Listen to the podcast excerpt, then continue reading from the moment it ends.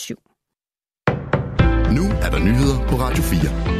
Økonomiminister Stefanie Lose fra Venstre vil over for TV2 News ikke svare klart på, om regeringen vil acceptere, at en CO2-afgift vil koste arbejdspladser i landbruget. Men hun siger, at landbruget altid har forandret sig og også vil komme til det i fremtiden.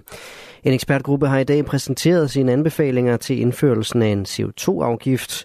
Svarerapporten, som den bliver kaldt, har præsenteret tre modeller, som viser et permanent fald i beskæftigelsen på mellem 2.000 og 8.000 fuldtidspersoner i landbruget.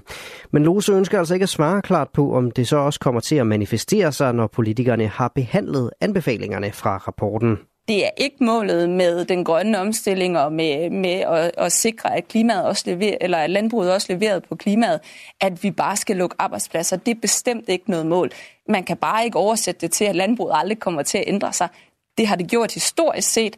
Det kommer det også til fremadrettet. Regeringens ambition er, at en CO2-afgift ikke skal være ensbetydende med tab af arbejdspladser i landbruget, men selv i modellen med den laveste CO2-afgift fra ekspertgruppen, så vil det ske, så frem den indføres. Jamen, der vil ske ændringer. Vores budskab er bare, at når man ser på landbruget, så er det ikke hensigten og målet, og vi kommer ikke til at, at gå ind i det her for at både at levere på klima, og så samtidig bare lukke landbruget ned. Det er ikke det, den øvelse, vi skal i gang med. Vi skal sikre, at vi får reel grøn omstilling, at vi samlet set bevarer arbejdspladser, også øh, i landbruget, og at vi ikke bare sender udledningerne til udlandet. Og det er netop Stefanie Lose, der som økonomiminister skal lede forhandlingerne i den grønne trepartsforhandling.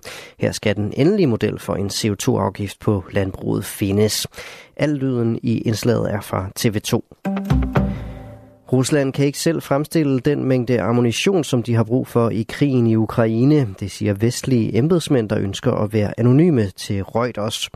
Udtalelsen kommer op til toårsdagen for krigens begyndelse og få dage efter russiske styrker vandt en symbolsk sejr med indtagelsen af byen Avdika, Ruslands største succes på slagmarken i Ukraine siden landet erobrede Bakhmut i maj sidste år. Sanktionerne rammer Ruslands militærindustrielle kompleks hårdt, og de forvolder alvorlige forsinkelser og stadig stigende omkostninger, lyder det fra embedsmændene. Ukraines præsident Volodymyr Zelensky beder nu om et hastemøde med Polen og EU for at drøfte polske landmænds blokade ved grænsen mellem Ukraine og Polen.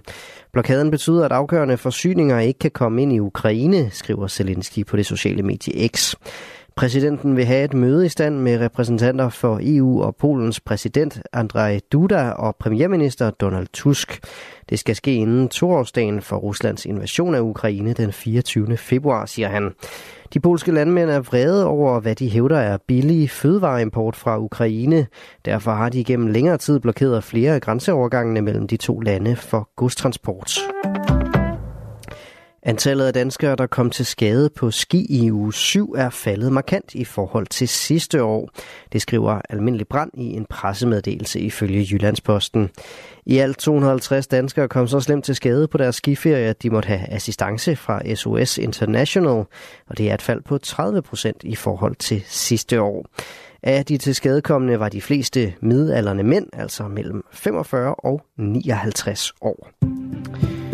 I aften og nat skyde, stedvis diset og regn af og til. Først i de vestlige egne. Temperaturer ned mellem 4 og 7 grader og let til frisk vind fra syd og sydvest. Det var nyhederne her på Radio 4 med Asbjørn Møller.